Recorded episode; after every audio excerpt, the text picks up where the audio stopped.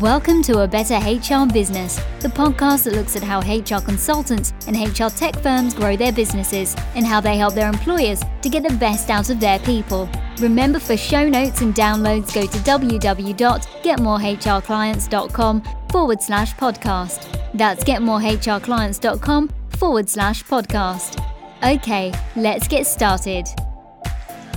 Hello, everyone. Thanks for joining me today on the A Better HR Business podcast. You may have already guessed that I'm a huge fan of partnership marketing. That's teaming up with other HR related businesses to find and acquire new customers and clients. Today, I'm talking with one such innovative company that is growing 100% through partnership marketing. It's an award winning HR tech employee assessment platform that is used for employee recruitment and development. So I'm joined today by Martin Goodwill, CEO of Great People Inside UK. Hi, Martin. Thanks for joining me. Hi, Ben. Good to, good to be with you. Excellent. Martin, before we actually go into the platform itself, do you want to tell us about you and your background? Absolutely, yeah. Uh, I have a probably an unusual uh, background, as I say. One of my claims to fame for working in the psychometric assessment field is that I'm not a psychologist and I've never worked in HR. Oh. Um, I had a pretty extensive career in the logistics industry, um, where probably the universal point uh, of my career was that I managed teams of people, and a big part of managing those teams was obviously to optimize the way that we uh, we used them and to make sure that we got that level of discretionary effort from them. So I came across psychometric assessments as a way both of making sure I got the best people into my teams, but also making sure that the people I had, I got as much out of them as I possibly could. Um, when I left the logistics industry back in uh, in the mid noughties, uh, psychometrics was where I ended up, and I've worked in the industry now for the last 13 years. Brilliant. And I have to say that sure you may not have started in that area but i know i actually studied hr and industrial relations and all that sort of stuff and went into a graduate program and things like that but it wasn't until i actually ran a team that i realized i don't know anything about HR managing people. So I don't. Yeah, I'm not. I'm not totally convinced that uh, you know. You talk to a lot of HR practitioners, and they'll say, in a way, it's not really about the physical day-to-day management of people. That is what line managers do. Mm-hmm. So you know, some of the things that have a typical HR slant are not always as important. Uh, they're probably less important sometimes to HR than they are to the folks who actually run uh, the teams in the business. I mean, yeah. each HR managers run their own teams, so it's important from that perspective. But in the overall business context context, we we work with and we enable line managers to be more effective in what they do. Excellent. Well, that is a nice little lead into the platform itself. So, do you want to tell us what does the great people inside HR Tech platform actually do? Absolutely. We're an assessment provider with a difference. And the difference is our ability to use current technology to deliver what we deliver in a very different way. So, if someone looks at the output from what we do, they won't see that it's any different from psychometric assessments they've seen before. But the assessments that our clients use are totally customized the client chooses exactly what they want to measure. They choose the length of the assessment, the complexity of the assessment, the exact content of the assessment, so that when somebody takes it, the only things that are being measured are the core and, and key elements of the role that they've applied for, or the values and competencies that that organization stands for. Um, and that makes us a little bit different. Everyone else delivers off the off the shelf packages and you have to measure what's in the package. You, you can't vary it in any way. We go completely against that we're also a little bit different in the sense that we produce our reports. I, I was going to say in plain English, but as we're a global company, in, in plain language. Right. So they can be used by line managers. They don't need necessarily to have HR support. They don't need people to interpret what the reports are telling them. So a line manager who's never used them before will be able to sit down with the report and actually understand what we're telling them about the person in front of them. Got you right. I've recently had a conversation with a copywriter, and that'll be coming onto the podcast. But we had a bit of a chat around features and benefits. So, what are some of the features and benefits of the platform? Essentially, the customization means that people can uh, we we can help organizations with in areas that they would typically not expect to be able to to assess. If you talk to most organizations, they, they don't assess people at entry level within the organization, and yet the vast majority of people that join them are in those areas. So when they get it wrong, per capita, the cost of getting it wrong isn't all that high. but there are an awful lot of people that actually come in and go out through the revolving door when when organizations get recruitment wrong we also work a lot with uh, with SMEs, and SMEs are uh, typically think that assessments are for bigger companies and they're not. But SMEs can use our assessments, and it's at, but what we do is scalable to the largest multinational, but all the way down to almost the one-man band. Not much point in a one-man band; you wouldn't assess anyone else. But mm. uh, the smaller organisations can use us just as easily. Um, and they're usable on any device anywhere that you uh, you need to actually employ them so you know i i'm a little bit older i i can't quite conceive of an idea of taking an assessment on a mobile phone but all of our assessments are, are actually formatted so they can be taken on a phone on a tablet on a laptop or on a desktop without really losing any of the uh, any of the benefits so people can complete them anywhere at any time that suits them Right, I see. Can I go back to the SME thing? Is that a hard sell because SMEs probably aren't used to using software for the HR side of things? An awful lot of SMEs, particularly, we, we don't work directly with them as clients. So we work through organizations that we call channel partners, and they are individuals or organizations who work in the HR arena. And a lot of those people work with SMEs because SMEs need HR advice. They need the kind of uh, procedures and processes in place that, that allow them to operate legally. Um, but they don't need to have someone on site all of the time. So the kind, the idea of the virtual HR manager is is uh, is doing pretty well out there and it's our ch- channel partners who actually introduce this to SMEs so that they have the benefit of being able to use it um, without necessarily having to learn too much about how the, the process works behind the scenes. They just get the benefit of the information it gives them at the end of the process. Okay. Now I did start. I did say in the uh, start of the, the show that you guys operate with a hundred percent uh, channel partner or partnership marketing approach. So, can you tell us what, what is this um, channel partner uh, approach? And firstly, what is a channel partner? Well, a channel partner is an independent practitioner. So they could be an HR consultant, learning and development consultants, leadership consultants, coaches, or recruiters. Um, and they are working out in the, in the market as independent practitioners, working with companies of all kinds of different sizes. And they really become our feet on the street. We train them how to use the, the, the platform, to use the assessments, to, to read the, the, the reports that we produce and they're able to introduce those into their clients. Um, and that's our route to market. We, we believe that actually doing it in that way, we automatically massively increase the number of people who are going to be out there. Um, but we offer them great incentives to actually be part of our network so that in the end, everyone gains. But by not going directly to clients as great people inside UK, we're not competing with them. We're not undercutting them. We're not offering discounts that they don't have access to. So everyone that operates in the UK market is working from the same price list. So everybody's competing on level on a level playing field. Right. So who are your ideal channel partners? They quite often often, we it, uh, it's quite surprised me actually. We we are currently heading to around 25 channel partners in the UK, having started recruiting at the beginning of this year, and quite a number of those people are probably in the first or second year of their uh, development as a, a self-employed uh, consultant. And what our proposition does for them is why it's attractive is because we made a decision at the beginning of the year that for at least 2019 we were actually accrediting organ, uh, organizations or individuals free of charge, which is a pretty unique offering that we are, we have for people joining us. I don't think anyone else in our industry offers that. What we do don't know what's going to happen in 2020. We haven't yeah. made the decision yet. Oh, okay. What what do you mean by the charge? What would others do? Typically, they would be charged several thousand pounds up front to attend a three or four day training event where they would be told inside out everything about how a platform works. Um, and then at the end of it, they would be able to go out and actually sell the tools that came as part of that. Now, for a lot of organizations, say their business is fairly new, then they are probably time rich and cash poor. Uh, even if they're reasonably well established, they may not actually feel they want to make an investment in something that ultimately they may not find a market for. Mm-hmm. And that's the key thing is unless you come into something like this knowing there's a market there already, the risk is you invest a significant amount of money and then never actually get a return on that investment. Right. We've gone down the, a different route and we've simply said the investment is a day of your time with us. When we've gone through that day, you will know significantly more. Go out and test the market and then use us when you find the opportunities that come your way. And there are some people we trained in in early January who haven't yet found their first customer. There are people that we trained a couple of months ago and we're working on projects with them already.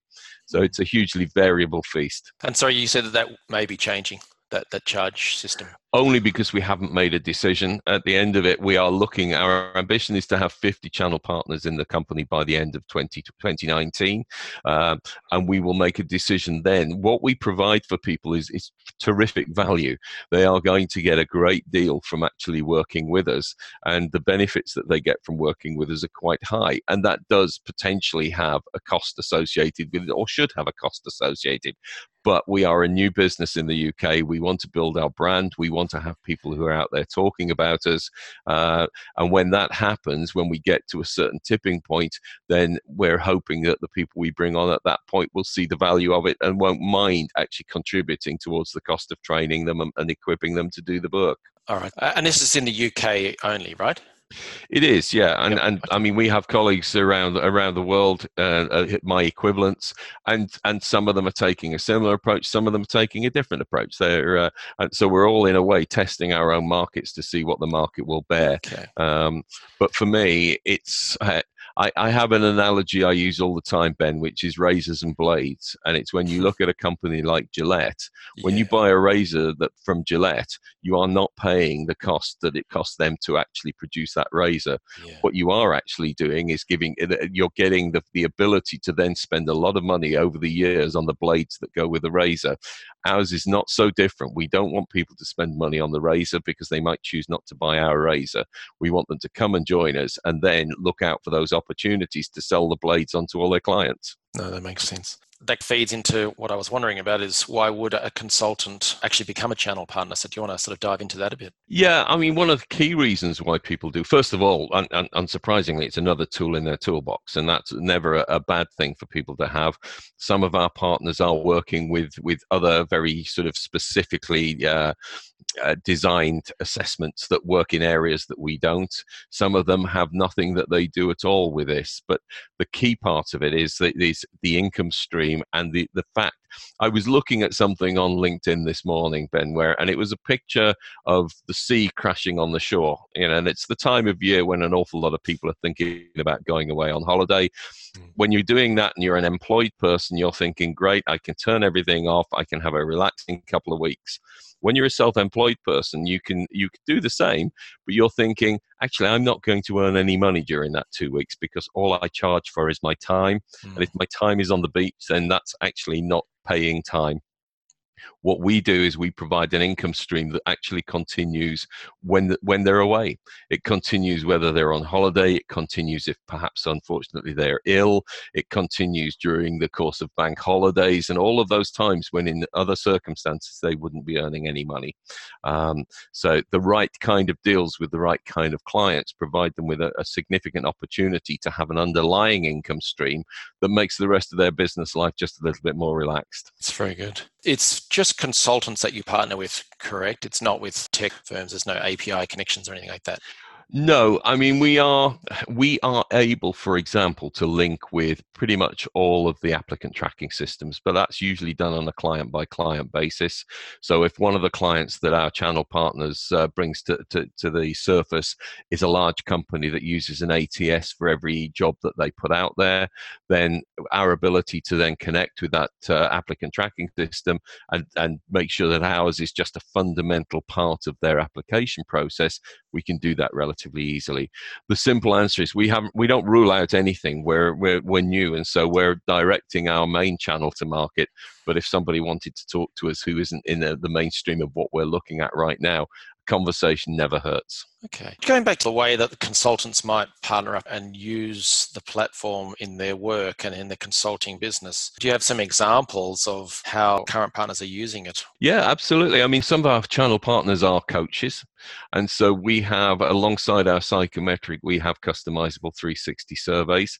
So they w- use the 360 survey to start the conversation with a new coachee. So they've, they've got an idea of what this individual is like from the people who generated the coaching opportunity, but the 360 tells them how they're perceived by the people that work around them on a day to day basis. Uh, with our psychometrics, they can be used for development. So they're used as a, as a sort of deep dive when someone perhaps isn't performing as well as they might be against the uh, the parameters that other people are achieving, then they can take a look at where the gaps are and help to train and coach them so that they can pick up their performance level.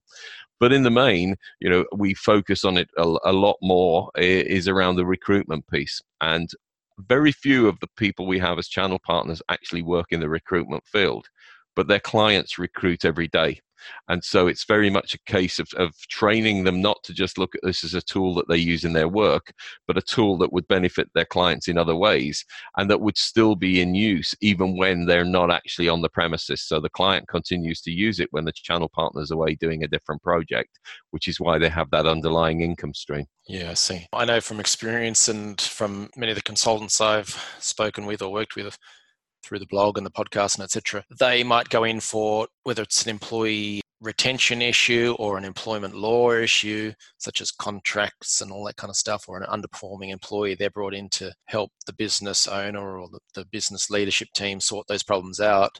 But as you say, this sits alongside that, but it's very closely aligned. So a consultant might be coming in to solve one problem, but they might say, well, if you can raise the standard of your incoming staff by better selecting them through a tool like Great People Inside, then they're going to be a better consultant. They're going to be helping the business more, but also, as you say, they've got the whole was it razor and blades thing going on. Absolutely, and I, I, think I think a big part of the of the issue is that people don't realize how much information they're given when they're having a conversation with a potential client that you know you'll have conversations around all kinds of topics about where where is it hurting right now? Where are the pain points for the organization? And of course what they're what they're tuned into is working out what are the pain points that I can help you with. They haven't considered necessarily that, that assessments might be one of them until they actually come across our radar and we have those conversations. And then all of a sudden some of the things that the client might say become quite relevant and become something that they can actually say well let's talk about that a little bit more and understand it so that we can see I, I, I have a tool that I think might be able to help you, but let me understand the problem a bit more.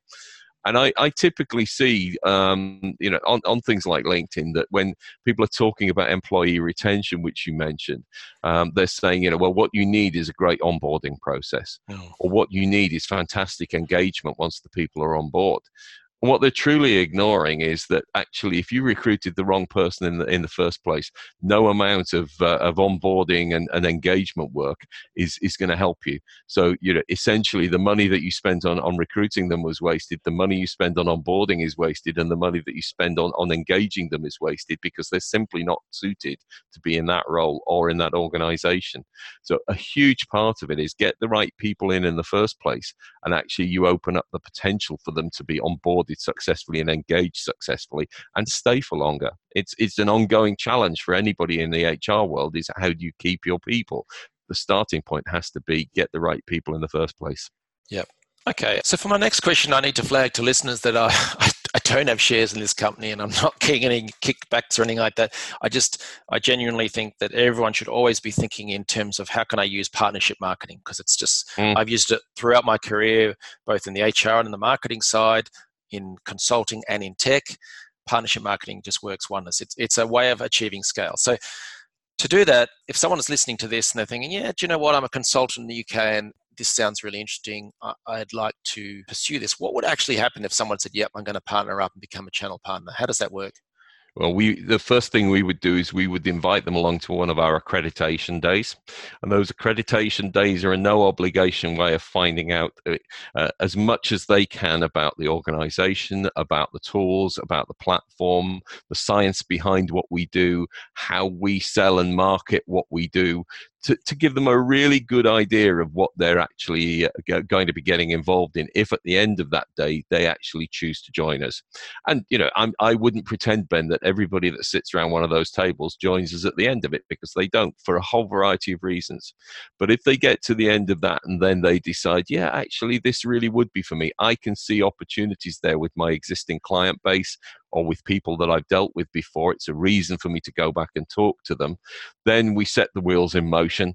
There's a very simple agreement that they have to sign.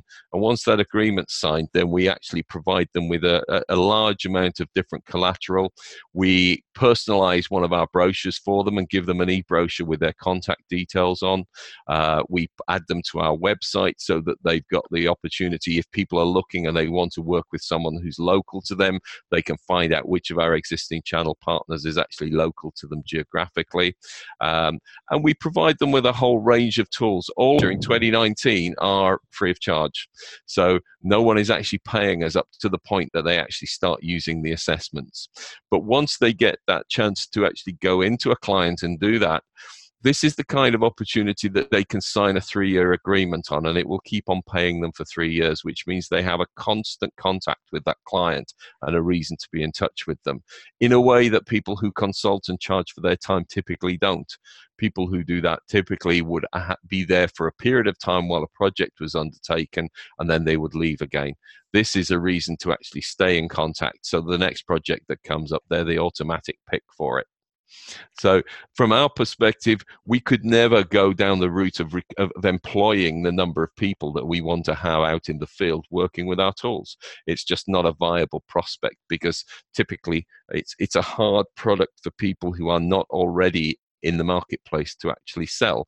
But if you're in the marketplace as a consultant now, you already know the people you're going to sell it to. You just haven't had the conversation yet. Yeah. From talking to a number of the HR consultants, the holy grail for many of them is the retainer system. So having a number of clients who pay a monthly retainer and then mm. they may do project work on top. This is one way to achieve that retainer rate is to offer this platform to them to those clients. Absolutely, yes. I mean, I, I, know it's the it's the sort of the uh, the holy grail for anyone to be a reta- to be retained, because obviously it means that you can predict what your income is going to be over a given period of time. But of course, it's not available to everybody. Not all organisations want to commit to that with their uh, with their partner. So you basically take the work on a project by project basis but it means you can be incredibly busy. You're almost selling more time than you have at one period of time. And then in, in a relatively short period of time, there's nothing there. The hardest thing for, for someone in, in that situation when you're selling your time is to actually win the next piece of business before this piece of business finishes. And as I said, what we provide is that underlying income that at least keeps the wolf from the door while they're actually working on what the next project looks like. But it can be much more than that you know our channel partners whatever they sell if they if they work with the pricing list that we give them they keep 50% of what's on that price list and that can be quite substantial for larger organizations.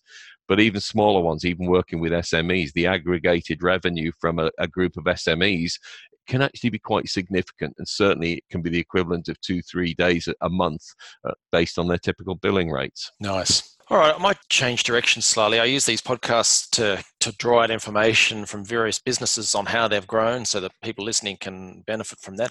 I also use them selfishly to keep in the loop with what's going on in the HR industry. So let me uh, hit you up for some information. What are your thoughts on the HR industry itself? It's, what are the challenges and changes that you see coming down the track? I think, uh, I mean, the, the main challenge is basically the, the, the degree and pace of change that we're seeing, and that's not restricted to HR. That's just business in general. Yeah. Um, and I, I've listened to a number of webinars, read a whole host of different things, and and seen that there are conferences about you know the future of work. But when you actually dig into what people are talking about, the future of work seems to revolve almost entirely around artificial intelligence and automation. But those are not the only factors that are going to fundamentally change the world of work for us. Um, you know, here here in the UK particularly, you know, we have Brexit looming at some point, and no one even now can tell us whether we have a deal or whether we don't have a deal, what that is actually going to look like and the impact it's going to have. Yeah. What we do know is it is probably going to create a labour shortage if we have a eh, have more difficulty bringing people into the country to satisfy jobs we don't have the labour for already. Mm. But if you move beyond that as a UK only issue, we have you know what what regulations coming down the track to follow on from GDPR uh, how much more are we going to be looking at things like the gig economy? What provisions do we have to make for diversity and inclusion? You know, where where it should you, you wouldn't think necessarily it would have the same impact, but we we're looking at the moment down the barrel of four more years of Trump in the states, the U.S.-China trade war, the differences that different generations create for us, and, and those are only the things we can actually mention now.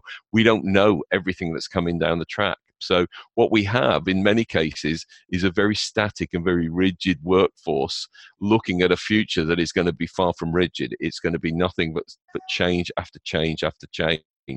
And if organizations don't set themselves up to future proof themselves by at least ensuring their staff are able to cope with that change or have the ability to at least react to it, then I think organizations will have a problem. The, the idea of doing the same job every day for the whole of your life I don't think that I don't think it exists now, but it's certainly not going to exist in future. Absolutely. And what's your advice to HR professionals and employers on how to face these challenges? I think uh, mo- most organizations recruit for the job that's there in front of them. So somebody will be in an interview right as we're speaking, Ben, and they're going to be recruited to do a job that, uh, you know, let's assume they were going to start on Monday. Unlikely, I know, but they will have been tested and checked, and hopefully they've got the competencies they need to do the job on Monday. But if that job changes in a week's time, they haven't done anything to ensure that that person has the ability to change. They've only checked that they can do today's job. So I, I was uh, when I went to school, we did woodwork, and one of our teachers had the uh, the key thing that he always used to say: if you want to avoid making mistakes, you measure twice and you cut once. And I don't think this is too different with a slight change of wording. You measure twice, you recruit once. You measure once for the job you need them to do today or on Monday. You then measure again for their ability to be flexible, their ability to be resilient, and how able they are to survive and thrive in a world of change there are still, sadly, a lot of people out there who want to just come in, do their job, go home without having to think too much about it. And I don't think those jobs will exist. And if, but if those are the people that you recruit today, tomorrow it's too late to regret it. It will already have cost you a lot of money. Right, indeed. All right, Martin, we've covered a lot of ground there. If an HR consultant is interested in becoming a channel partner, what should they do? And have you any final thoughts or suggestions for them? Easiest thing in the world is let's have a conversation. Um, you know, we're, we're there, we don't believe in hard sell. At the end of the day, we believe that what we have should have a value, the right people. And if people decide for themselves that it's not right for them, that's absolutely fine. It's better to work that way. So all they need to do is to contact me, it, probably best by email or contact me via LinkedIn. But the email address is martin.goodwill at greatpeopleinside.com and I will give them a call quite happily. We'll have a no a, a no uh, commitments conversation and see where that takes us. Sounds good. I'll add the email and the, the website address to the show notes if you're listening. So you just go and check the show notes for that. Great stuff. Appreciate that, Ben. Thank you. No problem, Martin. We've covered a lot of good stuff there, so I really appreciate all your insights and uh, and help today. Thank you very much. You're welcome, and thanks for the opportunity, Ben. Thanks for joining us today on A Better HR Business, the podcast that explores the world of HR consulting and HR tech businesses. For show notes and downloads, go to www.getmorehrclients.com forward slash podcast. That's getmorehrclients.com forward slash podcast. Remember to subscribe and share the show with any friends who are busy growing a HR business. Thanks and see you next time.